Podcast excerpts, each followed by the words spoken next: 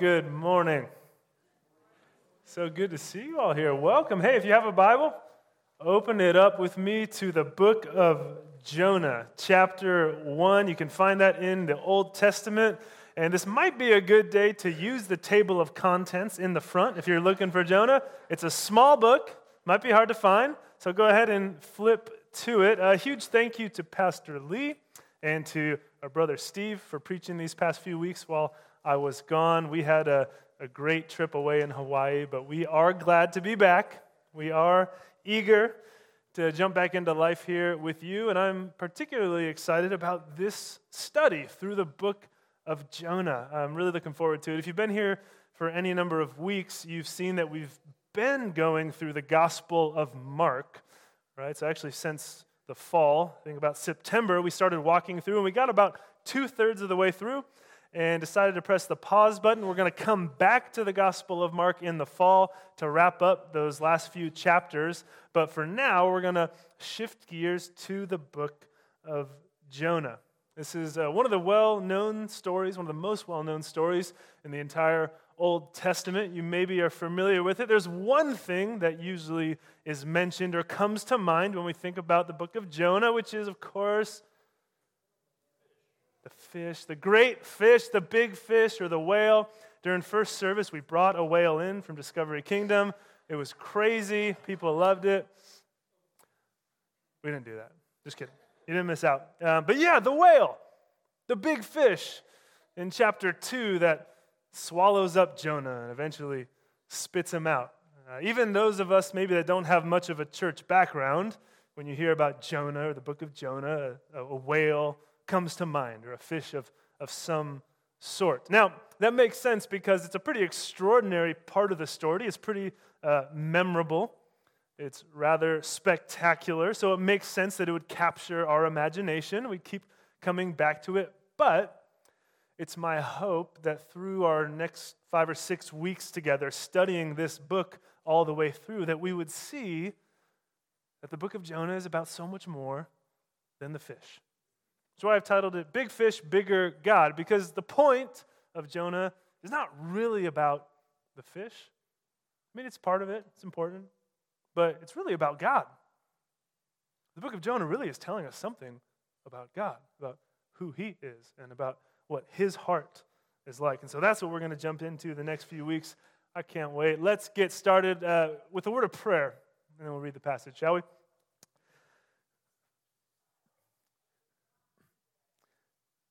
Father, we are so grateful to be here today, gathered as your church to worship you, and now to look to your word. God, we pray that you would open our eyes and our ears and our hearts. Help us, Lord, to hear from you. Help us to understand your word by your Spirit. God, we pray that you would change us today. Transform us, renew us, teach us from your word. God, we love you so much. Thank you in Jesus' name. Amen. All right, Jonah 1, verse 1 says this. The word of the Lord came to Jonah, son of Amittai, go to the great city of Nineveh and preach against it, because its wickedness has come up before me. Immediately, in the first 2 verses of Jonah, we're plunged into the story. The stage is set for all that will come after it, and we're introduced to the 3 main players throughout the book. The Lord, Jonah, and the city of Nineveh. Now, to understand this book, we'll have to know a little bit about its historical context to make sense of it. Jonah is a prophet. He's a prophet of God. His role was to speak for God, to speak to the people, to speak to the king, sometimes to other nations. And we see in the Old Testament 2 types of prophets. There were the major prophets that wrote really long prophetic books like Isaiah, Jeremiah, Ezekiel. And then there are the minor prophets, the book of the 12 minor prophets. Jonah is one of the 12 minor prophets, along with Amos and Hosea and Micah and Habakkuk. These are books that we're sometimes less familiar with. This maybe is the part of your Bible where the pages are still stuck together because we're not as familiar with the message of the minor prophets. But among the prophets, either major or minor, Jonah is unique. Because usually the prophetic books, if you read through them, contain primarily the words of the prophet, the message that the prophet is sent by God to give to the people or to the nations. And there's a little bit of narrative sprinkled throughout, but not as much. Whereas the book of Jonah is pretty much entirely narrative. It's a story. And so the focus is on the actions of the prophet, not as much the words of the prophet. In fact, Jonah says very little throughout the entire book. And so it really stands out. Now, in 2 Kings chapter 14, it's the only other place that we hear about Jonah in the Bible. And he's mentioned as a prophet who spoke for God during the reign of King Jeroboam II, which might not mean a lot to you off the top of your head, but King Jeroboam was a king in Israel in the 8th century BC. So about the first half of it, 780 to 750, somewhere in there. So the events of Jonah that we're about to read took place somewhere in that window, 780 to 750. That's where Jonah lived a long time ago, 8th century BC. Jonah, sent by God to speak to the people of Nineveh. Now, Nineveh was the capital of the Assyrian Empire. These were kind of enemies of the people of God. They didn't get along very well. The Assyrian Empire was powerful, was well known in the ancient world. At this time, we think that they maybe were a little weaker than in previous centuries, but they're still a world power. They're well known, and they're not well known for being nice people. Remember, that's the key to understanding this book, is that the people of Nineveh were known for their violence, for their cruelty, for their pride, for their opposition to the people of God. They were a pagan nation. They didn't fear God. They didn't follow his ways, and we'll get into that a bit more as we go, but just know off the top, these are not nice people. These are not the kind of people that you would chat it up over coffee or go get a pedicure with. You wouldn't want to be buddies with them. Okay, they're the type of people that talk loudly on their phones during movies or take the last piece of pizza without asking. Bad news, okay? They're not nice people. Keep that in mind. We'll unpack that more as we go. But the stage is set. God calls to Jonah to go and preach against the city of Nineveh. Now, before we jump into the rest of the story, this might be easy to overlook, but I want us to see and not move past too quickly, again, how the book begins. The very first words, the word of the Lord came to Jonah. The word of the Lord came to Jonah. Okay, so the book begins with God and his call to Jonah. Before we get to Nineveh, before we meet this big fish in chapter 2, before even Jonah, we have the word of the Lord. We have God initiating, acting, stepping out, making the first move. God's word comes to Jonah. Now, this is foundational really for understanding this book, but also for understanding all of Scripture and the Christian life. Because sometimes when we think about religion nowadays, or Christianity in particular, we think that it's about man searching for God, right? As if God is out there somewhere, and he's kind of just hoping we put the pieces together well enough and figure it out and make our way to him. But the Bible shows us the exact opposite, doesn't it?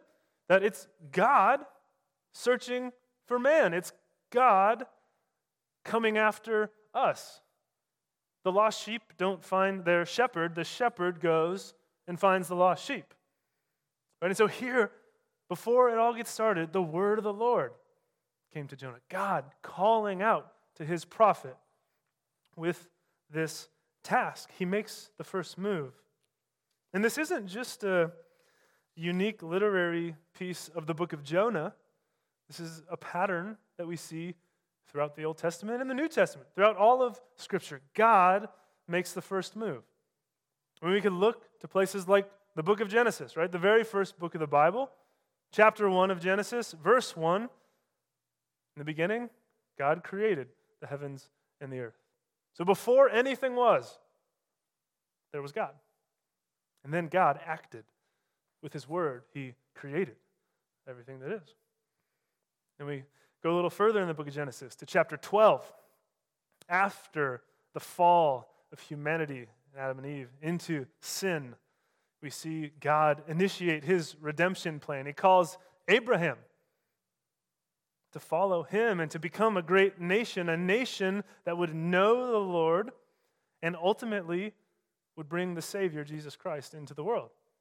But it all got started, Genesis 12, through God and his word, calling Abraham. We go to Exodus and see the people of Israel in slavery.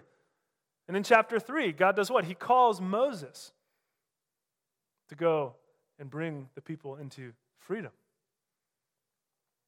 We could go throughout the Old Testament and see that when the people stray, it's God who sends prophets to call them back to repentance. When the people stray and are enslaved by foreign nations, it's God who raises up judges to bring them freedom, to save the people, to deliver them from their oppressors. Over and over again, it's God calling, God moving towards his people. And we see that theme continue into the New Testament. God sent his son, Jesus, and he told us why he came in Luke chapter 19, to seek and to save the lost, to come after us, to draw near to us. And so we see over and over in Scripture, the word of the Lord came to blank.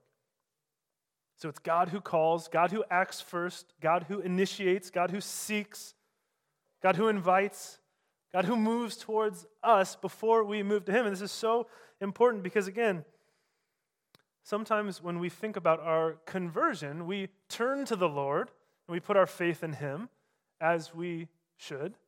We have to understand that before that, God has called out to us, okay? God has made the first move to us, and then we respond to his grace. We respond in faith. But God is the first actor, the first mover, if you will. Which reminds us, of course, that it's not all about us, right? God's the primary figure in Scripture. He's the focus. He's the center. And so sometimes we think about, well, how can I fit God into my life? When really the question should be the opposite. How can we fit into God's life, to the story of God that he is telling? And this also should encourage us, right? That it's not as if the Lord is saying, hey, I hope you all figure it out and make your way to me. No, God moves towards us. He calls us to him. His word draws us, invites us to know him. So the word of the Lord came to Jonah, and it says this, verse 2, "Go, Jonah, to the great city of Nineveh and preach against it, because its wickedness has come up before me." So the word comes to Jonah. Jonah, here's your mission. I want you to go. Go to Nineveh and preach against it. And there's two ways that God describes the city of Nineveh, if you notice. One, it's the great city of Nineveh. It's a large city. It gives us this idea of a sprawling metropolis. It's big, it's influential, it's important, it matters to God. It's a capital of Assyria. And so God is not saying, Jonah, I want you to get up and go to Willits, California, or to Elko, Nevada. And if you're visiting today from Elko, we love you. But you see what I'm saying, okay?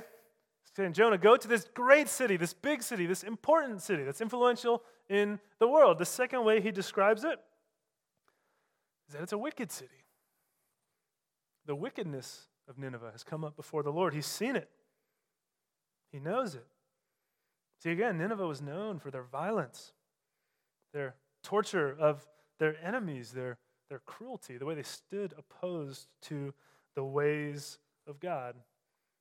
And one of the descriptors that really helps us understand truly how hated the people of Nineveh were by the ancient world is the prophet Nahum, who's also one of the 12 minor prophets, about a century later is writing and is describing the coming judgment of Nineveh, the fall of Nineveh, that they're going to be destroyed. And in chapter 3, verse 19 says this, all who hear the news about you, you being Nineveh, will clap their hands at your fall, for who has not felt your endless cruelty? Okay, so when the city of Nineveh is destroyed, he's saying, everyone who hears about it will clap their hands. They will cheer. They will applaud your destruction. They will celebrate your demise because you have been so cruel. Think about that. This is crazy. I mean, could you imagine how destructive, how cruel you would have to be for someone to come to your funeral and stand up and cheer and celebrate your death? I've never been to a funeral like that. I hope I never go to one like that because that's insane. And here, that's how cruel they were, that the peoples, all the peoples would see and cheer and celebrate the demise of Nineveh because that's how wicked they were. Again, not nice people. And God says to Jonah, I want you to go to Nineveh and preach against it. Preach against Nineveh. In other words, call them out. Tell them their sin. Tell them of the coming judgment of the Lord and their wicked ways. Hopefully, that will be a wake-up call, an opportunity for them to repent. This will be an opportunity for them to see their wickedness and to turn from it, right? And to turn to the Lord. That's the hope. And so here, right away, in the first few verses, we have this glimmer of hope and this display of the heart of God that will be on display throughout the book. This wicked, evil city, sinful people, people you think are so far from God, who want nothing to do with God. And God says, I'm going to send my prophet to them in hopes that they would repent and turn to him. It's a reminder that God loves the nations. God loves the world. God loves sinful people. So much so, he's willing to give them grace and an opportunity to turn to him and trust in him. Even people like Nineveh, even wicked, sinful people. Continues. Well, he says, go to the great city of Nineveh and preach against it, because its wickedness has come up before me. Now, at this point in the story, what we would expect to read next would be, so Jonah got up and went to Nineveh. That's what should come next. But as you know, it does not. Verse 3, the next words. But Jonah ran away from the Lord and headed for Tarshish. He went down to Joppa, where he found a ship bound for that port. After paying the fare, he went aboard and sailed for Tarshish to flee from the Lord.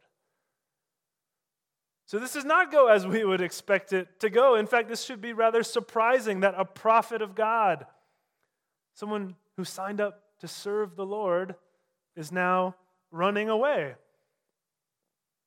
And we lose a bit of the emphasis to this in the English. In the Hebrew, more literally, it reads in verse 2, God says to Jonah, rise and go. And then it says, Jonah rose and fled. So it's like exact opposite of what he is told to do. And it says he's going to Tarshish. Now, we don't know exactly where ancient Tarshish was, but it's to the west a long ways, likely about as far west as you could possibly go. Some today think it's like modern-day Spain. That would be the equivalent. And so if we look at it on a map together, a little geography, where he's supposed to go is Nineveh. And seriously, where he goes instead, or tries to go, is Tarshish. And so it's the exact opposite direction, right? God says, go here. Jonah says, going over here. Not only does he stay home and say, no thanks, God, I'm going to stay here, he goes the exact opposite direction. And the text, again, repeats this so it stands out. You see it. He ran away from the Lord and headed for Tarshish. He went down to Joppa where he found a ship. Now in the English NIV, it says bound for that port. In the Hebrew, it actually says headed for Tarshish again.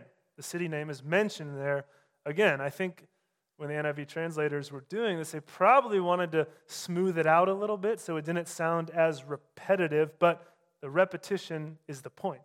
So we lose a little something when we see it here. But so it says, headed for Tarshish, he found a ship bound for Tarshish, that's what it literally says. After paying the fare, he went aboard and sailed for where? Tarshish. Where's Jonah going? Tarshish. Where he's not supposed to go, the opposite direction, 3 times. He's heading away from what God has called him to do. He's running from God, fleeing from God's presence, which of course makes us ask the question, why? Why, Jonah? This isn't just some guy at Rayleigh's God picked up and said, hey, go do this for me. This is a prophet of God. This is someone who's already signed up to serve the Lord. I mean, isn't this your job, Jonah?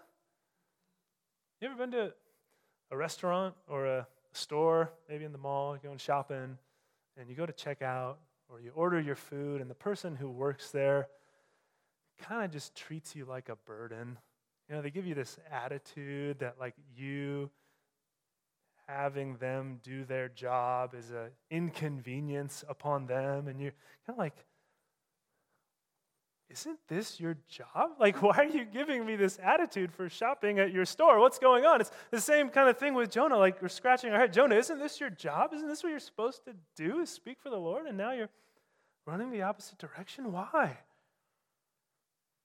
He doesn't want this assignment to Nineveh.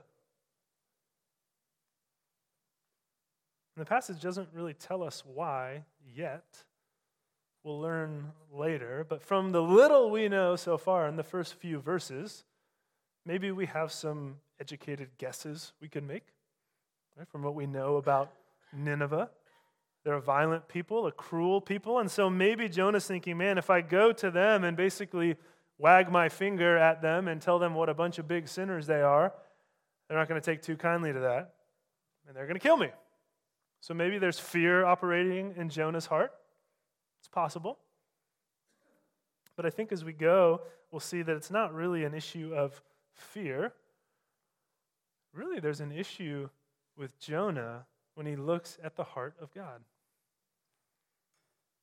Jonah disagrees with God on who should be offered forgiveness. God's essentially saying, I want the people of Nineveh to have a chance to repent. I want them to have a chance to turn from me and be forgiven. And Jonah essentially says, I want no part of that, God. God, don't you know who they are? Those are my enemies. You know what they've done to our people, to the nations around them? Do you know about their violence, Lord, their wicked ways? You know, they don't live how you want them to live, God. God, those are your enemies. What are you doing sending me to Nineveh? So he runs away. You see, the point is that God is showing Jonah and us that, yes, Jonah, I know their wickedness. And I want them to have a chance to repent. They're not too far gone. Even people like that can still turn to me, extending grace. It shows us God has compassion for all of us, no matter our sins. And now, don't hear me wrong, this doesn't mean that we all just should live however we want, and it doesn't matter what we do with our lives. That's not what I'm saying, and that's not the point of Jonah. We all still need to repent and turn from our sin and obey God and follow Him and love Him and Him alone and trust in Him for salvation. It's found in no one else other than Christ, so none of that changes, but the point is that there's no one too far gone. There's no one beyond the grace of God. No one who's not eligible for the grace of God, who's done too much to be considered for a life with Jesus. We're going to see this unfold as the book goes on, but even now with these first three verses, these huge, big questions are left unanswered for us. We're going to see, and the first is, what's God going to do with Jonah? His rogue prophet, his rebel prophet.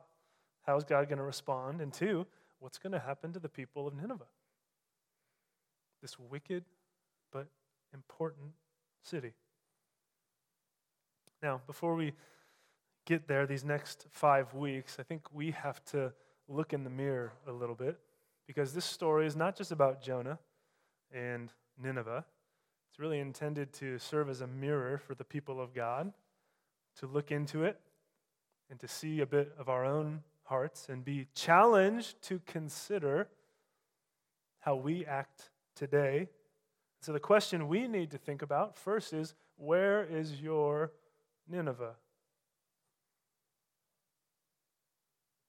Who are the people that you don't like, but God loves? Who are the people that God loves, but you, frankly, don't like them? They're different from you. They sin differently than you do. Maybe you're not in much of a relationship with them, but you talk about them to your friends, complain about them. Maybe criticize them on your social media feeds. Maybe they're the people that vote differently than you, that think differently than you in the political realm. We have an increasingly polarized world, don't we, where people are quick to take sides and demonize the others and condemn them, rather than seeking to understand people who are different from us, including people of different races, different ages. It's easy for us to get into our silos. It's challenging seeing Christians who bear the name of Christ, called to grace and love towards the world, act with such bitterness often towards people that they disagree with. Now, again, I'm not saying truth is a free-for-all and just nobody's right and everyone's equally can believe whatever they want. That's not what I'm saying, but there's a way that we as Christians need to carry ourselves in the world. There's a way that we need to speak towards those who are different than us. And again, we might not be all as extreme as Jonah is. Kind of the picture of Jonah is way to the extreme of saying, I don't even want those people to know Jesus. I don't even want those people to know the true God. Not all of us would go that far, probably, but there's still bitterness in our hearts. There's still animosity in our hearts towards people that we don't like. And so who is your Nineveh? Where is your Nineveh? That's a question that we're going to unpack as we go for the next 5 or 6 weeks. We're not going to solve it today. My hope is that over our time in the book of Jonah, that would become clear. The question is then, how are we to respond? How are we to love those people? So Jonah runs and he flees. The hope is that we would not run and flee like Jonah when called by God to love people that we maybe don't want to love. But I think we can apply this concept of running from God in a bigger way, right? There are plenty of ways that we, like Jonah, instead of going to Nineveh, we run to Tarshish. We go the opposite direction. That looks different for different people. For some of us, maybe you've heard the gospel. You've heard the message of salvation through faith in Christ, and rather than responding and trusting the Lord, you're running. You're avoiding God, pushing off that decision when God invites you to repent, to turn from your old life and to trust Him. Some of us are running and haven't even said yes to God in the first place. Some of us have heard God's voice calling out to us to be maybe more involved in the life of our church, be regular here on a Sunday, to participate in a small group. If you notice what Jonah did when he left town, he didn't just stay at home. Because if he would have stayed, he would have had accountability. There would have been people, the people of God in Israel, that would know that something was up with Jonah. And he would have been going to temple, hopefully, where the word of God would be spoken and read out loud. And so Jonah, by fleeing, he's removing himself from community. He's removing himself from accountability. He's removing himself from the place, the temple, where he would hear the voice of God most clearly.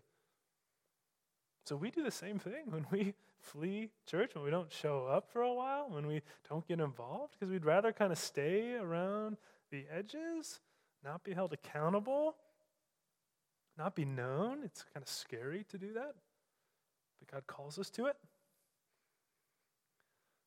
Some of us hear God's voice calling us to a particular area of service, to volunteer in our church, in our city. And we're running from that call because we're too busy.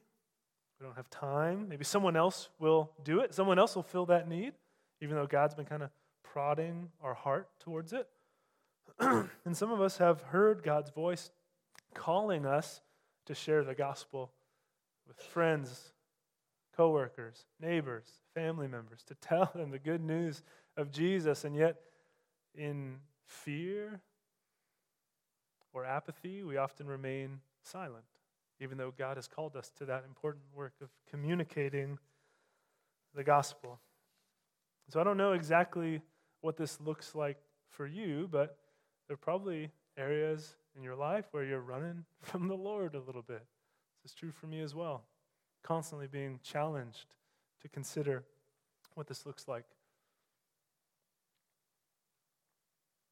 Now, there is good news for us here in the first three verses of Jonah. There's good news if we stop to see it, because the King of the universe, the Savior, Jesus Christ, did what Jonah failed to do. See, God looked at the sin of Nineveh, and he did what? He sent Jonah to this wicked city to preach to them. But Jonah ran away. See, in an even greater way, God saw the sin of the world, not just of Nineveh, but of all of humanity. So he sent his son, Jesus, to save. And rather than running away, Jesus came to us. And he lived a life that we could not live, and he died a death that we deserve, so that we could be forgiven of our sins, made right with God, reconciled to a relationship with him, justified, adopted as his own. And so we see how this passage, these short few verses, connect to the greater story of the gospel and what God has done through Jesus Christ. It's not just about Jonah and Nineveh. It's about you and I and everyone else. How we all are like Nineveh, in need of saving, in need of repentance. And Jesus came to bring us life and forgiveness if we would trust in him. So Jonah ran away, but Jesus came and he saved us. And that's what we celebrate as a church family every Sunday, isn't it? Let's pray. Father, we are so grateful for your word. Thank you for revealing your heart to us, for challenging us. Lord, help us to love the way that you love. God, help us to represent you faithfully in our world. Lord, the only way we can do that is to remember the gospel, how you have so loved us. Thank you, Jesus, for saving us, for forgiving us. Instead of running away, you came to us. Jesus, you are far greater than Jonah. So we pray, Lord, that you would send us out from this place as your people with your message of grace and love. Thank you. In Jesus' name we pray. Amen.